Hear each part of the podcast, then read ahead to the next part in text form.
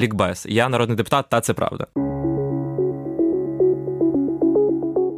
Зустрічає мене офіцер і каже: Роман Михайлович, доброго дня. Проходьте, будь ласка, вам допомогти нести ваші речі.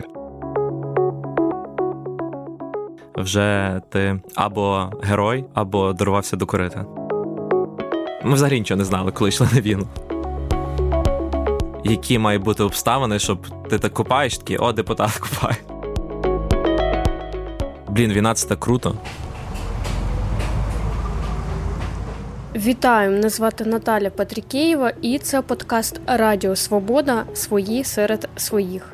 Це розмови з військовими про їхній побут, мотивацію, ставлення до життя у мирних містах, захват і розчарування під час служби та багато іншого. Гість сьогодні військовослужбовець, матрос 73-го морського центру сил спеціальних операцій ЗСУ і народний депутат України Роман Лозинський. Роман ще у жовтні 2021 року підписав контракт про проходження військової служби в резерві Збройних сил України. У травні 22-го він мав їхати на військові збори. Однак повномасштабна війна змінила плани, і 7 березня він мобілізувався. Понад рік Роман Лозинський служив на Херсонському напрямку, а нещодавно повернувся до Києва. Говоримо про стереотипи, з якими нардеп стикнувся на службі, емоції на війні, втрату найближчих друзів та чому Роману Лозинському хочеться побити деяких колег у Верховній Раді. Привіт. Привіт. Отже, Роман, ти руйнівник міфу про те, що на війну служити не йдуть депутати, чиновники і їхні діти. Як ти ставишся до цього? Колись чи колись чув, чи колись стикався з таким твердженням? Я думаю, в цьому контексті життя ділиться на до і після. Е, народний обранець, депутат Верховної Ради. Хто це для людей? Це не залежить від того, чи ти щось зробиш чи ні. Зазвичай, зазвичай, ти читаєш про себе всякі різні гарні слова, незалежно від того, чи ти працюєш, чи ти реєструєш законопроекти, чи ти їздиш в громади, чи ти спілкуєшся з людьми. Тобі завжди прилетить, що ти народний депутат, дорвався до корита і далі по списку. На щастя, цього стає менше, але, на жаль, цього ще дуже і дуже багато. Як тільки ти стаєш військовим, одягаєш на себе форму, це зразу інший полюс е, цієї дискусії. Тобто люди ще не знають, чи ти щось зробив гідне, чи ти розпочав свою службу, чи ти ще на полігоні, але ти вже герой. І я вважаю, що це правильно, друга частина. Я вважаю, що під час повномасштабного вторгнення війни те, що в нас є 101% довіри до Збройних сил і до всіх, хто носить камуфляж, це на цьому етапі абсолютно правильно. Хоча я вважаю, в довгостроковій перспективі це може стати певним ризиком для українців. Це ти одразу так багато тем порушив. Ми до цього ще прийдемо, але саме ось про це, що я зараз бачу, що люди часто пишуть про те, що я не піду служити, хай ідуть депутати. Так депутати мають іти служити, чи вони мають займатися тим, чим вони займаються? Добра новина в тому, що можна таким людям скидати в коментарі посилання на сторінки декількох депутатів, які таки пішли воювати, служити. І я думаю, на цьому ця дискусія може бути завершена або або ні. Ем, Чи повинен народний депутат воювати? Це насправді питання яке відповідь на яке можна зараз слухати найближчі 4 е, години. Е, спойлер, це не буде тривати 4 години, щонайменше, тому що це виріжуть. Але якщо чесно, є глобальне питання, так, от е, впродовж більш ніж року я кожного дня. Інколи декілька разів на день, інколи беру day off, але задаю собі запитання таке внутрішнє собі. Не хтось мені не я, бо хтось мене питає, а сам собі. Тобто, де моя найбільша точка ефективності? Є зараз, була вчора, буде завтра. Була б, якщо б я не пішов в Збройні Сили України в перші тижні. І, чесно кажучи, у мене дуже різні відповіді на це питання. Постійно? Кожного разу. Тобто, я не знаю, чи це можна назвати біполяркою. Можливо. Я е, не вважаю, що це добре чи погано, але ну, це факт. І я вважаю взагалі, що на війні дуже важлива навичка, щоб не зійти з глузду, це вміння рефлексувати. От ввечері ти залишаєшся з собою після виконання бойового завдання, впродовж, під час, і ти задаєш собі питання внутрішнє: що я зробив, що я міг би зробити, хто навколо мене, чи я справді той, хто наближаю перемогу на на своєму місці сьогодні. І е, були дуже різні випадки, тому що коли я долучився до Збройних сил України, це були перші дні березня 2022 року. Я е, бачив, як і всі українці, карту, звідки йдуть росіяни, і прекрасно розумів, що вони не зупиняться там, де вони запланували зупинитись, а вони зупиняться там, де їх зупинять українці. І зупиняти треба було дуже багатьох ворогів з дуже багатьох напрямків. І, чесно кажучи, вже тоді було розуміння, що ну нема так багато професійних військових в Україні. Я думаю, в жодній країні світу, щоб зупинити ворога з більш ніж 100-тисячною армією в тебе на кордонах. І ну, ти тоді думаєш, а що робити? Їхати до Львова, їхати в Польщу, їхати в Вінницю, е, лишатися в Києві. І дуже багато питань. І перше питання, на яке я дав собі відповідь, чи готовий я бути народним депутатом України в екзилі. От чи готовий я бути в Празі, в Кракові, в Відні? От згадуємо, так, початок ХХ століття. Різні етапи були в історії країни, і на різних етапах чомусь дуже часто політики приймали рішення, що і як робити країні з-за кордону. Тому що приходили вороги, окуповували і і ставалось різне. Так от мені, чесно кажучи, ця думка не дуже була близька. А два магазини по 30 патронів і автомат Калашникова, які народним депутатам видали 24 числа в обід, і сказали, що у вас є одна година.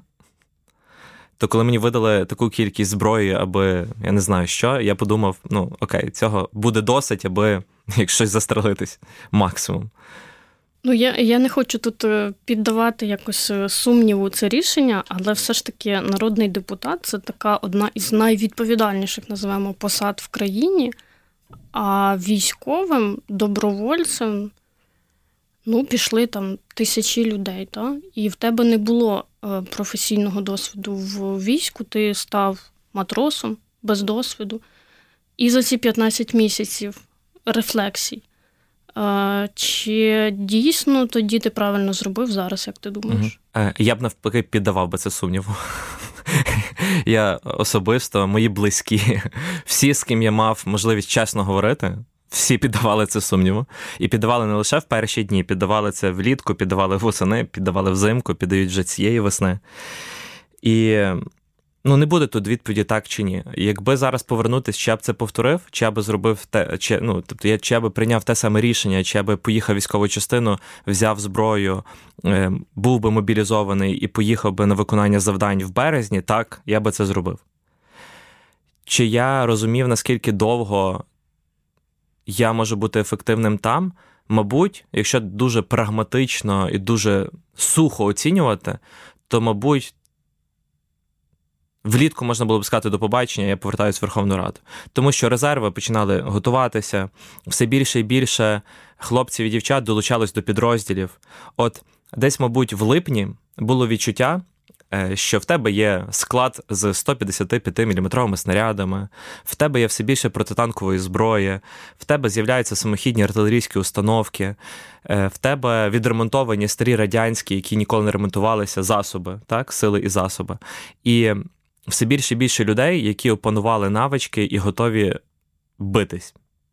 І тоді можна було б сказати: я повертаюся в Верховну Раду, тому що тут на, на місці мого підрозділу вже достатньо людей і зброї. А ти міг так зробити? Mm, формально? Формально, мабуть, так. Е, Внутрішньо ні. Тому що я, наприклад, взимку дозрів до рішення, що можливо варто повертатись, е, коли у нас була дуже жорстка позиційна війна на півдні. Мій підрозділ виконував завдання на півдні з перших днів вторгнення. І якщо long story short, весна це були походи в тил, і зробити все, аби противник не міг рухатись на Миколаєві Одесу, не на лінії фронту, а за лінією фронту. Літо, розвідка боєм, початок активних дій, аби звільняти населені пункти на півдні, осінь, звільнення і битви на річці Інгулець Давидів Брід і всі населені пункти навколо, на межі Херсонської Миколаївської області, звільнення Херсону. І зима це позиційна війна на півдні, тому що лінією фронту була річка Дніпро, так і залишається зараз в певних місцях Херсонщини. І для тебе робота це рутина. Для тебе війна це рутина. Тобто ти живеш десь, ти виїжджаєш на позицію, ти працюєш, ти вбиваєш ворога, ти повертаєшся. Наступного ранку ти їдеш на око в Херсоні, береш е, капуч, тобі там пропонують ще ходок, від якого ти не можеш відмовитись. І ти з ходогом і кавою в своєму пікапі зі своїми побратимами зброєю їдеш на позицію там в межах, наприклад, години-півтори від Херсону, так? І працюєш, і здійснюєш завдання. Інколи залишаєшся на позиціях на день, два, три тижні, інколи повертаєшся, це залежить. І це стало позиційною війною. І коли ти їздиш з цією кавою кожного ранку, тоді в мене все гостріше було відчуття, що, мабуть, моя точка ефективності на цьому етапі 100% вже не тут. І мені, як народному депутату, ну, тому, хто може банально знаходити більше ресурсів і можливостей для своїх побратимів, не будучи безпосередньо під час виконання завдання, будучи в тилу. І це рішення давалось дуже важко, я все-таки не міг звідти виїжджати, тому що це побратими, це хімія. Розумієш, це хімія. Е, ти можеш будь-що собі придумати в голові. Але дуже важлива історія е, і момент, який теж мене приземлив дуже сильно, це стала смерть мого кращого друга, побратима, з яким ми в парі працювали весь цей рік. Я пригадую останній день нашої спільної е, роботи, це були 20 числа лютого, він загинув 12 березня. Ми їхали на завдання біля Тягинки, біля Нової Каховки. Зараз ці території підтоплені. Ем, Схід сонця. Так красиво, ми їдемо на позицію, використовуємо наші боєприпаси, знаходимо ціль, проводимо розвідку, знаходимо ціль, вражаємо ціль. Е, з такою ферією їдемо там перезаряджатись, брати нові боєприпаси, нові сили і засоби. Е, під час повернення в центр села 120-ю міною розвалюється будинок в 34 метрах. Я дивився на кропові на картах, там 34 метри було до нас. Прилітає міна, будинок просто складається на наших очах. Ми просто в шоці, звітом звалюємо, беремо цивільних, просто в пікап там грузимо, виїжджаємо звітом, їздимо далі на завдання, знову знаходимо ціль, знову її вражаємо, і ввечері повертаємося на нашу базу. Їдемо, такий захід сонця. Е, ми дуже голосно включили харцизів таку групу, яку ми дуже любили слухати в нашому пікапі. І він або я йому кажемо просто в унісон одночасно: блін, війна це так круто. І десь через буквально секунди чотири кажемо: блін, а це так страшно, ми так хочемо додому. І це, напевно, десь оцей емоційний стан і е, війна раціонального з ірраціональним. Коли ти доторкнувся до війни, коли ти став одним з, коли ти там, дуже легко сказати: я зараз повернусь до Львова в Київ, я знайду 20 БПЛА, я знайду 30 мільйонів, я знайду це, я прийму 4 законопроекти і зроблю для країни більше. Але не так все просто, це так не працює.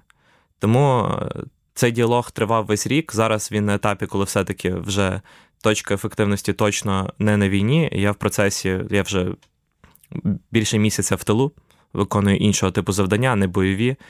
Але кожен має відчувати для себе в першу чергу. Не тому, що суспільство каже, не тому, що родичі кажуть, не тому, що друзі кажуть.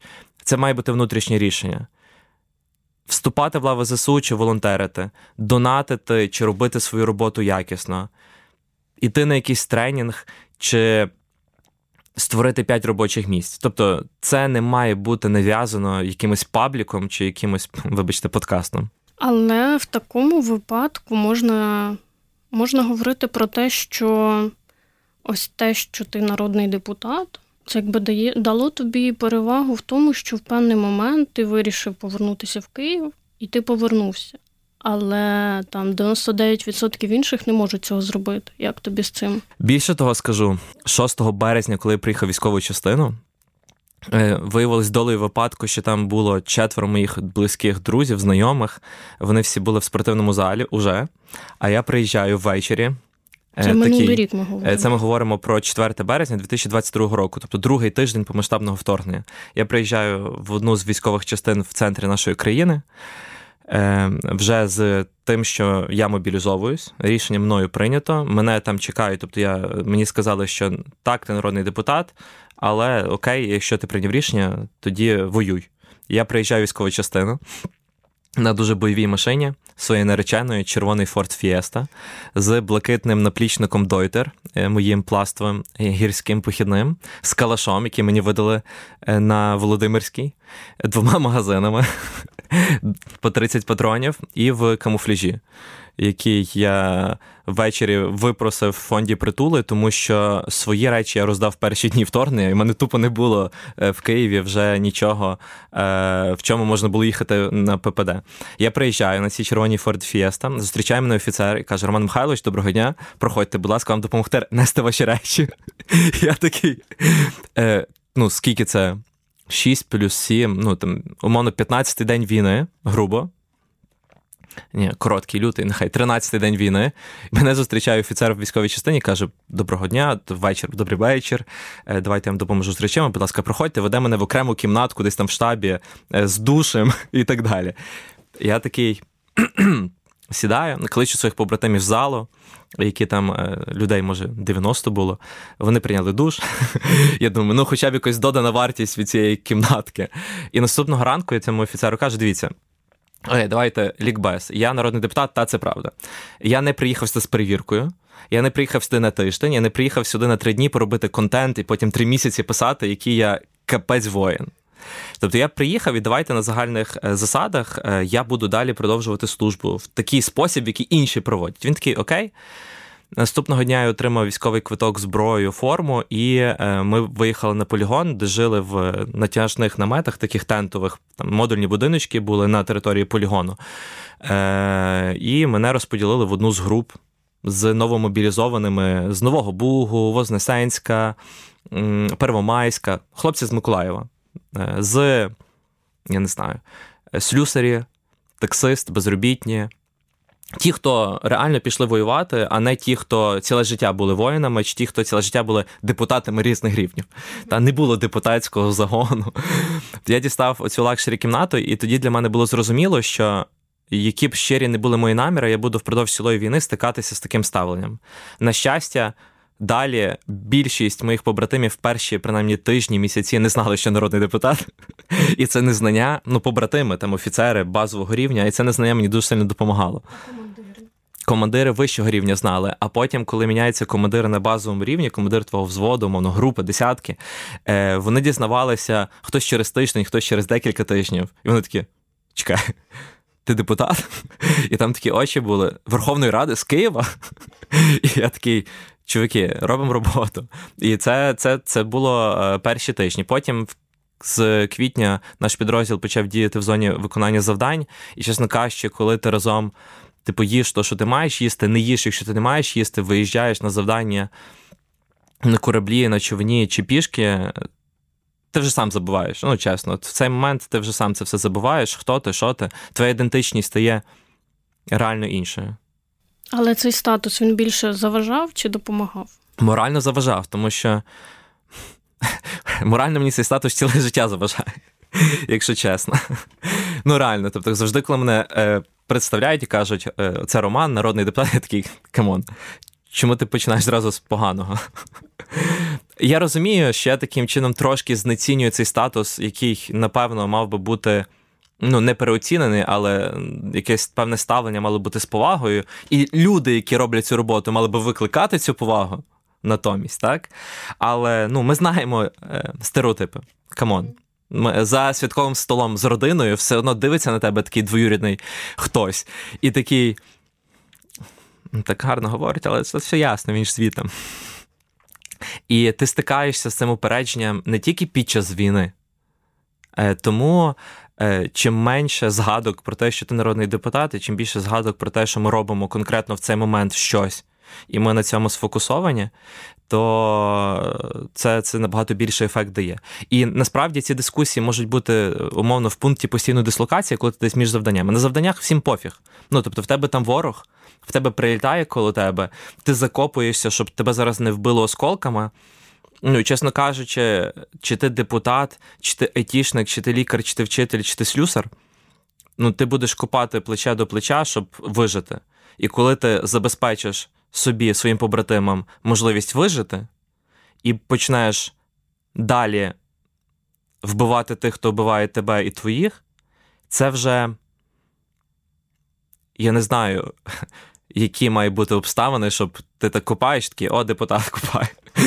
О, депутат зі зброєю, о, депутат скинув бомбу на е, ми їх називаємо пів, і на ворога, на орків. І розумієте, ну тобто, воно якось все так кучеряво в цьому контексті. Якщо от говорити про інших військових, дуже часто ну, багато військових жаліються на командирів, на ставлення, на якусь несправедливість, що вони там не можуть перевестися, або хтось щось не так робить, там їх щось не влаштовує. А з тобою таке враження, що от з тобою такого не могло статись. Що з тобою всі поводились добре. Давайте згадаємо мою улюблену е, частину моєї служби. Це був травень. Ми з півдня на короткий час поїхали на схід. Ем, там одне з маленьких сіл Донецької області. Ми живемо в одному на той момент ще ем, закладів комунальної власності, і нам треба вийти в магазин, ну, щось докупити. Ми не виконуємо бойове завдання в цей момент. Ми живемо і чекаємо на нову БРку. Е, Для того, щоб мені вийти в магазин, мені треба було піти до командира і попросити. І він не завжди давав цей дозвіл. Тобто, ем, я не знаю, якби я пішов, чи хтось би мені за це щось зробив, ну та ні. Я думаю, ні. Ну, тобто, воно е, воно би так не працювало в силу, напевно, різних обставин. Але один мій друг каже таку класну фразу. Ярослав Юрчишин, це від нього. Сповідуй те, що проповідуєш. Ну, Це, типу, важливо. Або назвався грибом лізь в кошик. Ну, ти не можеш, я не знаю, ну, казати про якісь свої принципи, свої цінності, свої погляди на життя, а потім робити протилежно. Ну, як ти можеш. Я думаю, багато людей це робить.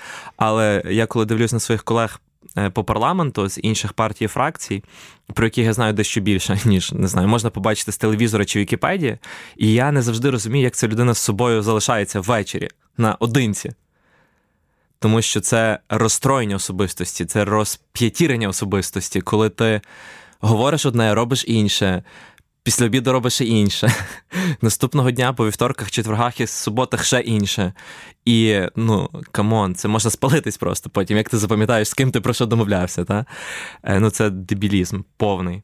Мені було важливо викликати повагу в своїх побратимів, яких я не знав до війни. Ну, це важливо. Тому що на війні це дуже важливо. На війні ніхто не міряється статусами, міряються тим ти поважаєш один одного чи не поважаєш, і від цього залежить дуже багато. Повага виникає не тоді, коли ти матьорий перець з посвідченням, навіть на великій машині, та? а коли люди відчувають, що ти свій, нормальний. Ну, ти просто з нами. Ну, Ми їмо разом, ти їж з нами. Консерва, якась тушонка, не першої свіжості, ще щось. Ти не їш в окремій кімнаті фуара. Ми йдемо на завдання, ти йдеш з нами, а не ти там чекаєш, а потім постиш, який ти красунчик. І ти там приходиш на побратим, твій дивиться на тебе. Ну, Ти не робиш це заради цих поглядів, заради цієї поваги, заради цього ставлення. Ні, але це важлива ну, складова, просто внутрішньо. Бути ну, своїм пацаном. Чим ближче до лінії фронту, тим ці всі реверанси більш жалюгідні і означають значно менше.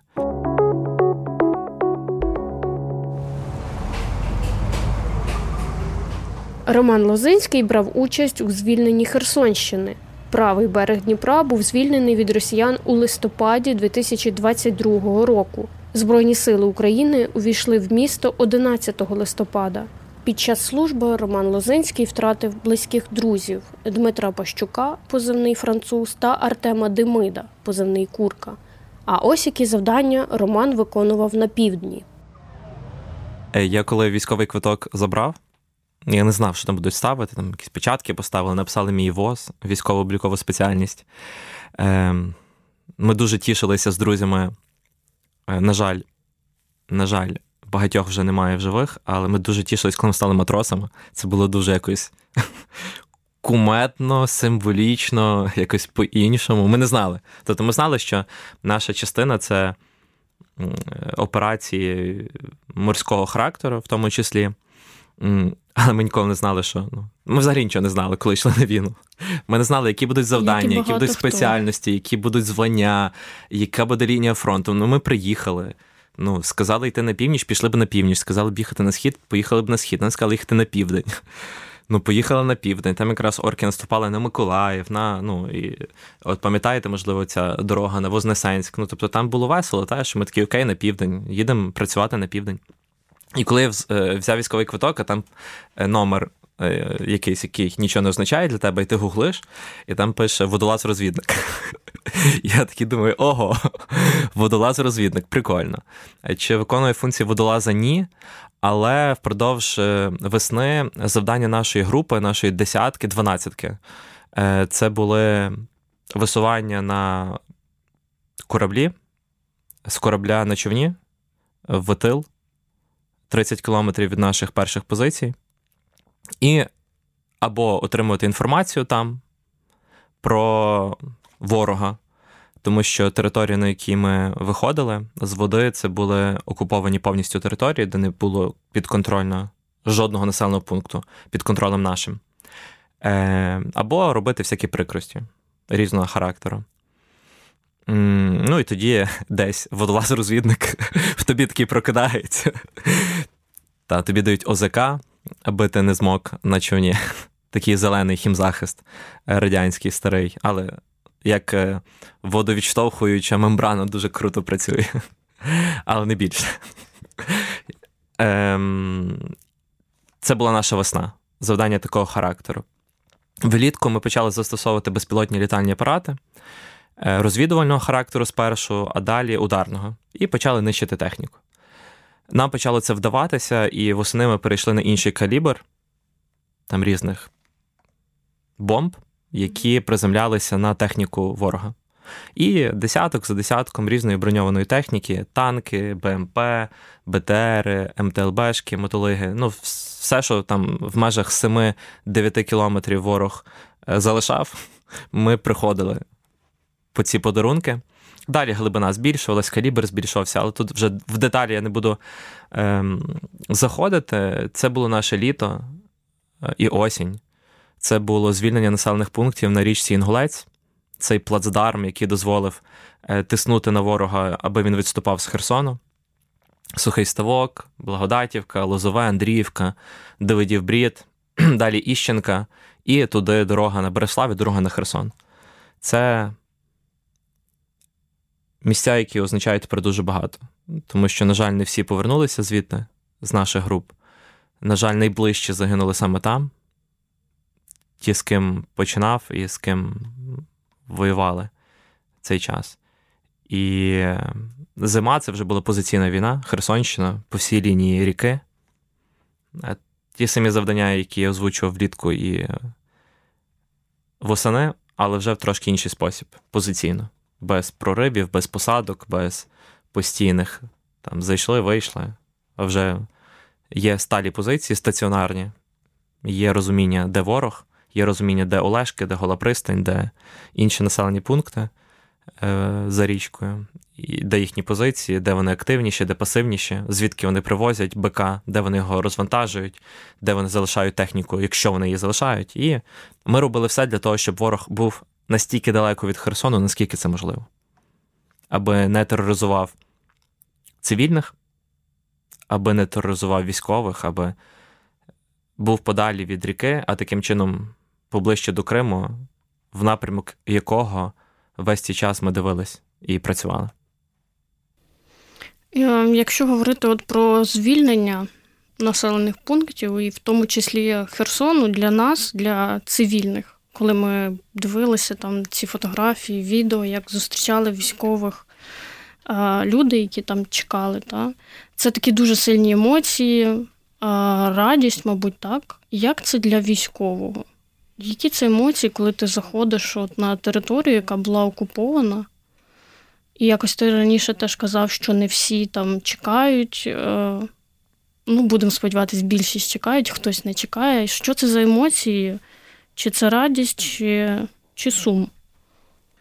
Напевно, в момент, коли ти заходиш в населений пункт, який е, щойно звільняв, е, звільняли підрозділи разом з тобою, е, тебе дуже крити сильно починає. Е, тому що ейфорія бешена, ну, прапор наш висить. Що може бути ліпшого? Ну, заради чого ми воюємо? Заради того, щоб звільнити наших людей і території, на яких вони залишились. Заради того, щоб дивлячись на нашу карту України 91-го року, всі території всіх областей були в жовто-блакитних кольорах. І немає нічого прикольнішого, нічого кайфовішого, нічого гіднішого, ніж цей прапор вішати або бачити. В той момент ти починаєш згадувати про всіх, хто на цьому шляху загинули, тому що вони гинули на річці Інгулець, вони гинули в полях, вони гинули в посадках за декілька кілометрів, вони не дійшли до цього населеного пункту. Ти починаєш жорстко крити. Тому що ця ейфорія, ну тобто, це дуже полярні емоції, тебе дуже кидає ти згадуєш про них. От коли ми стояли в центрі Херсону в перший день, і ну, ти заїжджаєш, ти заходиш, ти йдеш по вулицях, люди виходять з прапорами, махають руками, ці діти в селах, ну тебе рве, ну це дуже круто. Ти дивишся ці погляди, і з часом ти починаєш там холодним розумом розуміти, що далеко не всі е, щиро вийшли на вулицю. Точно вийшли і ті, хто їм махали, нам махали, будь-кому б махали. Але все одно ти розумієш, що багато з тих, хто закопували ці прапори, що це реальні історії, це реальні люди, яких катували, яких кидали в підвали, які вижили, які витерпіли, і залиш, залишались там. Такі точно були, і їх багато. І воно такий якийсь виходить мікс емоцій. Далі ти розумієш, що окей, сьогодні ти святкуєш, тішишся, радієш, але півтори кілометри від тебе ворог. Та, ми в центрі Херсону, але хто був в Херсоні з центральної площі, на якій нас так обнімали, що реально синці були на плечах. Ну тобто, реально, це були дуже жорсткі обійми, це були дуже нетипові історії для, ну, я не знаю, життя будь-кого в Центрально-Східній Європі.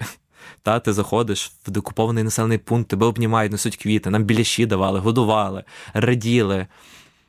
Тобто.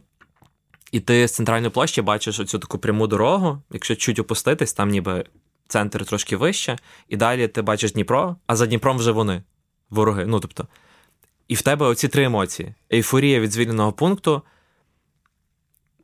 Ти знаєш імена, і ти прожив дуже багато з людьми, які йшли, їхній шлях зупинився, так? Тут, принаймні, на землі, на шляху до звільнення, тобто це був внесок цих людей.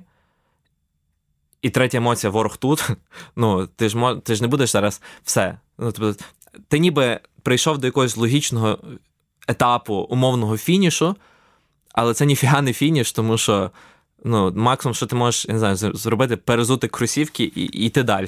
Контрольний пункт. Контрольний пункт це максимум. І то, ну, контрольний пункт, е, та, ну, контрольний пункт це хороша історія.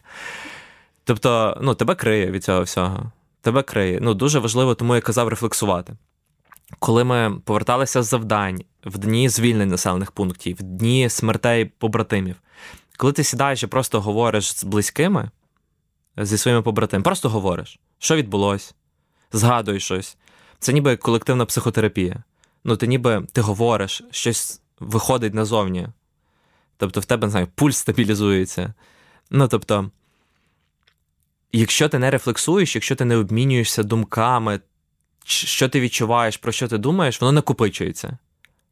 А що стається, коли дуже багато всього накопичується там, де е, кубометри обмеження, кубометри емоцій, я не знаю, відчуттів. Емоцій, до речі, різного спектру. Ну, не тільки негативних. І якщо ти не випускаєш, воно може прорвати, може десь, не знаю, е, щілина утворитися, і буде звітом щось виходити неконтрольовано з тебе, якісь емоції, агресія, гнів. не знаю, неадекватність, несконцентрованість в моменти, коли ти мусиш бути сконцентрований, тому що це питання твого життя і життя людей навколо тебе. Я мовчу там про те, що це означає в загальному масштабі. Тому дуже важливо рефлексувати, випускати в себе ці емоції в будь-які моменти ейфорійні і навпаки, такого упадку. І дуже важливо українцям розуміти, що це банально звучатиме, але ця ейфорія, кавуни, я пам'ятаю. От ми там, в нас ну, сьогодні загинув друг, побратим. Ти заходиш ввечері в Фейсбук, а там кавуни, люди там пишуть, ура, все, вже скоро, сезон, слава ЗСУ. Народ, ну come on. Ну, та я допускаю те, що ми тішимося, ми обмінюємося цією інформацією. Це теж нормально, це люди, це їхні емоції. Але, ну, напевно, форма подачі, я не знаю, е, градус оцих ура-ура, він мав би бути трошки іншим е, для того, щоб менше зачіпати військових, які в цей момент на виконанні завдань. Я не знаю, ну банально. Хтось там може запостити сторіс, де там якась міні-вечірка, там святкуємо за звільнення нового населеного пункту, та? і це тебе харить, тому що ти там, тому що в тебе хтось загинув вчора, позавчора, сьогодні. І це не привід для святкування. Чи це нормально збиратися з друзями в тилу, е, людям, які в тилу, і проводити спільно час, щось їсти, щось там говорити між собою? Та, це нормально, це окей.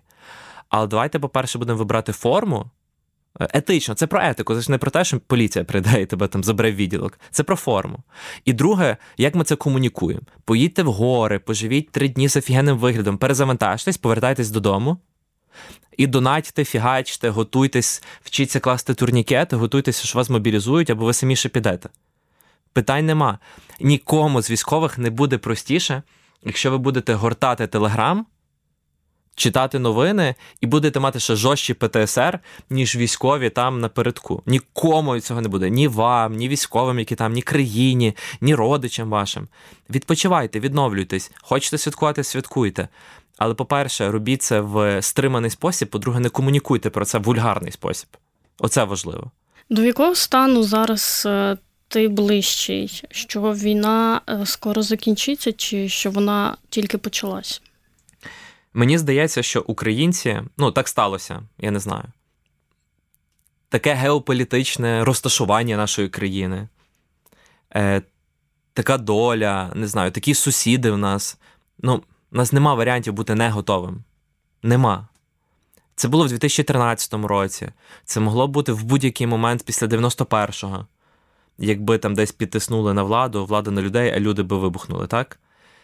Е, це було в 20 столітті неодноразово. Якщо ми зараз будемо читати Холодний Яр, я не знаю, банально, чи будь-які інші історії з минулого, та блін, це все те саме зараз. Інші власні назви. Інші населені пункти може, деякі співпадають, інший калібр зброї, її сучасність, інша інформаційна якась бульбашка, що ти можеш дізнатися новину через хвилину або ще раніше, ніж щось станеться, і цього не було в минулому. Але все те саме. Ворог звідти ж. Чекісти, Червона армія, денікінці, білі. Тобто методи, способи, що вони робили з Україною, все те саме гвалтування, палити, вбивати цивільних, військових, байдуже їм. Їм завжди було байдуже. І моя ідеологія і мій підхід до життя ми завжди маємо бути готові. Це, до речі, скаутська історія. To be prepared. Е, це, типу, ти маєш бути готовим.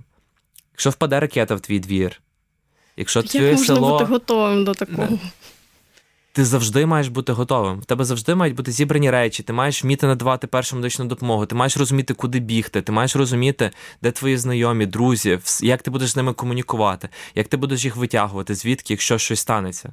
Ти завжди маєш бути готовим. Чи ти можеш бути повністю готовим? Звісно, ні. Це неможливо. Але. Навики самозарадності, виживання, я не знаю, ну в пласті ми їздили там на літні табори, жили три дні, три ночі в лісі.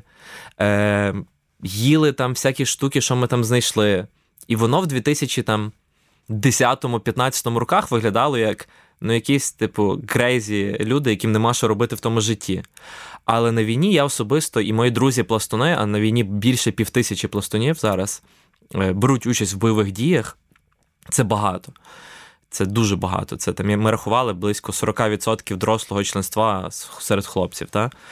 Ем, Воно підготувало нас, менталку підготувало. Ми не здуріли. Та ми просто почали робити те, де ми бачили свою додану вартість. Як було на майданах, так було і зараз. Тобто, мені здається, готуватись треба завжди, і навіть якщо бойові дії припиняться цього року, наступного року, це ж не означає, що Росія не відновить їх через 5 років, через 3 роки, через 10 років. Це ж це не означає. А коли припиниться війна, я не люблю цих історій з кавовою гущею, але я відчуваю, що не треба очікувати на те, чого завтра не станеться. Ну просто в суспільстві у нас так. Е, спочатку була історія про 2-3 тижні, а потім, як е, там в новий рік, в новий 23-й, дуже сильно комунікувалось те, що перемога обов'язково буде в цьому році. Я вважаю, що всі, хто пропагують прості рішення в будь-яких галузях, це злочинці. От реально. Тому що ну не буває так. Ми спочатку намахуємо людей в політиці, місцева влада, державна влада. Кажемо, що все буде зашибісь через два тижні, через два місяці, через два роки. Воно так не буває. Ну тупо не буває. От ти, якщо ідеальний, ти дуже розбираєшся, ти просто суперексперт, в тебе є вся понта влади, це не станеться. Ну тому що це так не працює. А як Ти не можеш народити за місяць чи за два місяці. Так само на війні, яка б тебе не була зброя, скільки в тебе було б неготових бригад кількість факторів, які впливають на те, що відбувається, настільки велика, що про щось говорити зовні мовчати треба. Мовчати.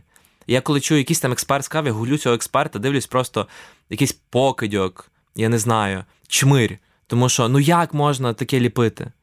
Тому що ти це робиш, ти ліпиш, ти розказуєш, ти там каскуєш. Люди схильні це сприйняти, тому що це хороша новина. Це набагато простіше сприйняти, ніж конструктивний, сухий роз, е, розріз, чому це швидко не станеться. Люди це сприймають як губка, всмоктують. Потім це не встається, і в тебе такий, типу, дисонанс жорсткий, і депресуха, і шок, і що, ж робити, і Боже, це не сталося, значить, це вже не станеться. Тобто, ти робиш. Ну, тобто, не зачаровуйся, не роз, не розчаровуєшся. Оце з цієї категорії. Не можна цього робити. Це не можна робити в сільському господарстві, це не можна робити в державній політиці, і це не можна робити на війні. Тому що якщо ти комусь скажеш, що в тебе зараз тут посадиш грядки, і в тебе через два тижні буде урожай, ти будеш його їсти, ти з голоду помреш. Бо в тебе через два тижні цей урожай не вродить, бо дощ, вітер, посуха, в принципі, йому рости півтори місяці. Почнемо з того чи три місяці. Так само з політикою. У нас президент стане цей молодий чоловік чи молода жінка. Махнем е, чарівною паличкою, і всі реформи зробляться за 4 місяці. Нема такого. І на війні такого нема. А на війні це ще болючіше, тому що люди вмирають. І ти очікуєш щось, і що це виглядає? Є ті, хто воюють, і є ті, хто очікують, так? І ті, хто очікують, е, це що, типу, ну проходьте ближче ще на 2 метри, де окупуйте ще це село. Ну як ну це ж тупо. Тобто Оці очікування це виходить це тупо, тому що це виходить, що ти ніби стоїш за спиною військового, його підштовхуєш на міну, на розтяжку, на непідготовлену позицію. І це не допомагає, тому що військові знають свою справу. У нас є генштаб, у нас є офіцери, у нас є карти, у нас є зброя, і найважливіше, без чого це все не має сенсу, у нас є люди. І це все в сумі дає результат, коли на якій ділянці фронту, з якими втратами, це не має значення, які в нас очікування, які очікування в експертів. Тому я би тут, чесно кажучи, е, дуже жорстко висловлювався про завалити і так далі, сидіти і допомагати. Донатити, волонтерити, підтримувати, писати смски тим, хто на війні. Я не знаю. Те, що ви можете робити, робити свою роботу відповідально. Але не пишіть постів, блін, все, клас, через місяць контрнаступ. Ви що, типу, кончені, чи що? Який через місяць контрнаступ. Це ви типу своїм постом визначаєте? Чи ви прочитали якогось тіпа в телеграм-каналі і з посланням на нього пишете свій пост? Ну що відбувається взагалі? Тобто, це, як каже один полковник, якого я дуже поважаю, каже, це дроч. Оце воно. Це так не працює.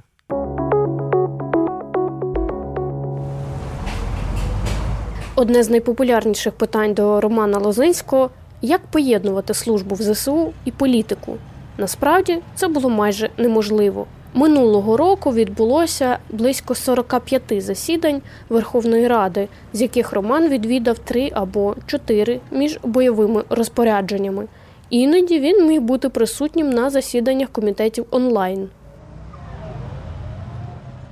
Як це виглядає на практиці? Ти виконуєш бойове розпорядження. Це твій пріоритет. Ти не можеш під час бойового завдання сказати: Ой, вибачте, у мене тут м, засідання комітету. Ні. Ну тобто, коли бойове розпорядження, активна фаза. Коли тебе позиційна війна, і ти розумієш, що ти на конкретній позиції, але тут активних бойових дій зараз не відбувається, і в тебе онлайн зараз ти можеш включитись, ти попереджаєш своїх побратимів зліва-справа. Е, в тебе немає в цей момент, ти не на спостережному пості, в тебе немає якоїсь відповідальності, де твоя неуважність може ну, спричинити біду. Тобто ти умовно в останній, коли би ти просто втикав. В тебе година і ти втикаєш, в тебе 5 годин і ти втикаєш. І в цей момент я міг підключатися на засідання комітету.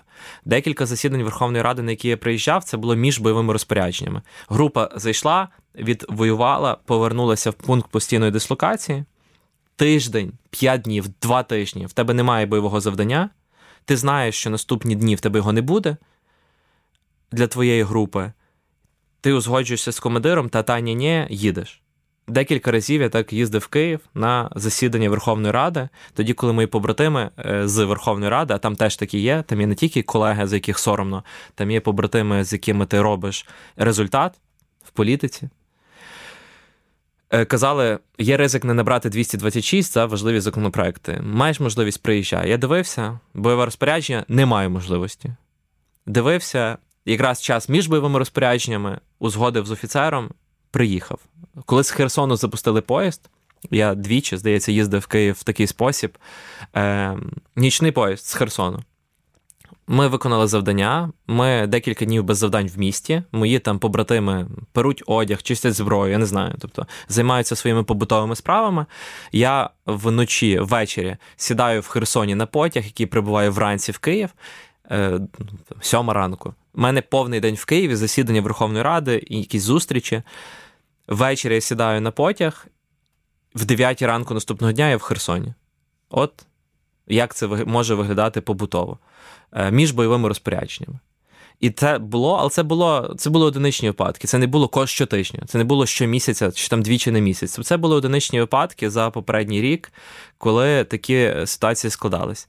Ну і була зовсім болюча для мене історія. Е, коли я виходив на засідання комітету з окопу, з бліндажа під час активних бойових дій, це був єдиний раз, коли я сказав хлопцям, дивіться, зараз критично треба. Чому? Тому що на комітеті розглядали законопроект про позбавлення депутатів місцевих рад мандатів, повноважень від тих, е, ті, які обралися від партії, яких заборонив суд. Тобто, умовно, Якщо ти депутат Запорізької обласної ради, Хмельницької міської ради, там не знаю, Херсонської міської ради, від ОПЗЖ, Шарія, Опоблоків, Наталь Вітренків, там не знаю, якихось перефарбованих комуністів місцевих містечкових, і ці партії заборонив суд, то ти маєш все. Ти більше не депутат. Оце суть законопроекту. Тому що уявіть собі, що зараз тисячі тих, хто в тому числі привели війну в нашу країну, досі депутати місцевих рад в майже всіх областях нашої країни. І законопроект каже про те, що все, вони більше не будуть. Там механізм, все там складно, але це якщо дуже спростити. Я виходжу на засідання з телефону і спеціально. Депутати з комітету зірвали кворум, щоб це питання не розглядати. Чому? Тому що там ОПЗЖ в Верховній Раді, їм треба їхні голоси, треба якось дружити. Отут ми з ними побудували коаліцію десь там в Полтавській області чи там в Сумській, та? ну умовно. І я чую там відсутні, відсутня, ну тупо зірвали кворум, не прийшли на комітет. Я включився з війни, слухаю цю діч, і тупо в цей момент, от це звучить як з фільму, але це ну, реально життєва історія. Повз нашу позицію, це було біля білої криниці, біля Давидового броду, проїжджає пікап. Е, Видно, що в кузові цього пікапу наші загиблі, чути цей запах характерний. Це було тепло, і коли жара це ще чіткіше відчувається.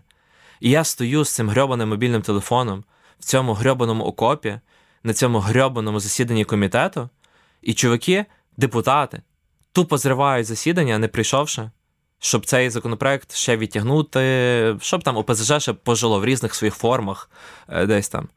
І і попри нас їдуть загиблі. І це це найбільше, що мене порвало. От прям е, цей момент став один з визначальних про мою точку ефективності, про повернення з війни е, в цивільне життя, в життя депутатське.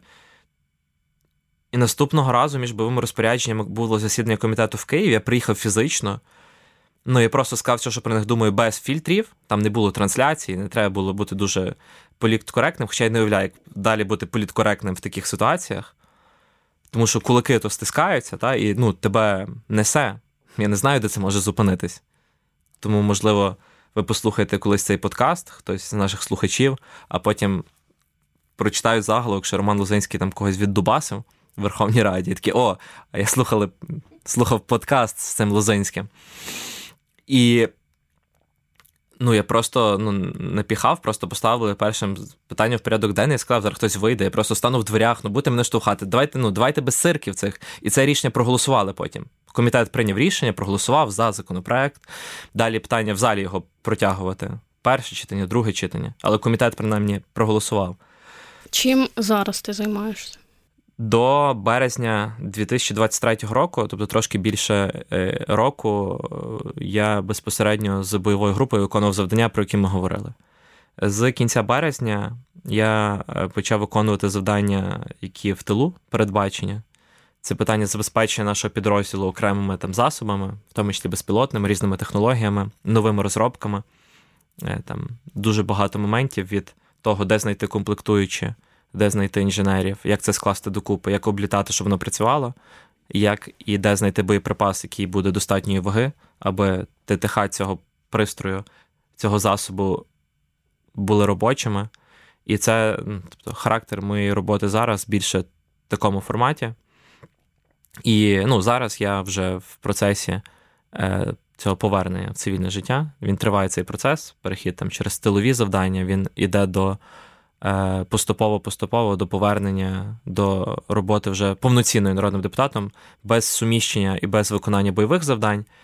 В будь-якому разі, коли прийде цей момент, я знаю хлопців, я знаю місця, де вони, я знаю, що треба, і я далі займатимусь, е, я думаю, дуже активно цими військовими питаннями, але вже не як військовий, вже не в складі бойової групи, а вже як цивільний в складі Е, груп підтримки, не знаю, як це назвати, там і в складі тих, хто буде зараз продукувати рішення для нашої країни тут. До цивільного життя складно було повертатись? Чи цей процес він триває? Він триває, е, точно. Е, цей процес триває, тому що банально є якісь технічні моменти. Я не знаю, ти концентруєшся над якоюсь темою, і в тебе не вистачає оперативної пам'яті, сил там, на 15 хвилин роботи. Я спілкувався з другом, який отримав поранення в Айдарі в 2014 році, і з того часу він в тилу займався такою військовою психологією. Він їздив по світу, брав всі найкращі практики, які релевантні для нашої країни, які можна адаптувати тут, тому що не все очевидно. Контрол-С, Контрол-В не працює. І він мені просто на рівні хімії пояснював: там кортизол, передня частина мозку, задня частина мозку, як воно все виглядає з точки зору фізіології. Ем, Там ти постійно в режимі самозбереження, самовиживання, ну, інстинкти всякі включаються. Тут ти в форматі якоїсь рутинної роботи там тебе криє, тому що ти ну, не може мозок перейти з лісу в кабінет, з посадки там в зал. Е, так швидко. Це час. Я працюю там з психотерапевтом, аби цей процес пройти максимально. Ну, те, що я можу змодерувати, щоб я змодерував. Е, Я активно спілкуюся з близькими людьми. Для мене це дуже важливий фактор повернення. І е, я не втрачаю зв'язок з побратимами. Я теж там, я з ними на зв'язку. Тобто я розумію, що відбувається, які потреби. Я намагаюся приносити користь вже дистанційно на цьому етапі. І це теж важливо. Тобто, це не те, що ти просто не знаю, випав і видалив чат. Це це не так працює, мабуть. От.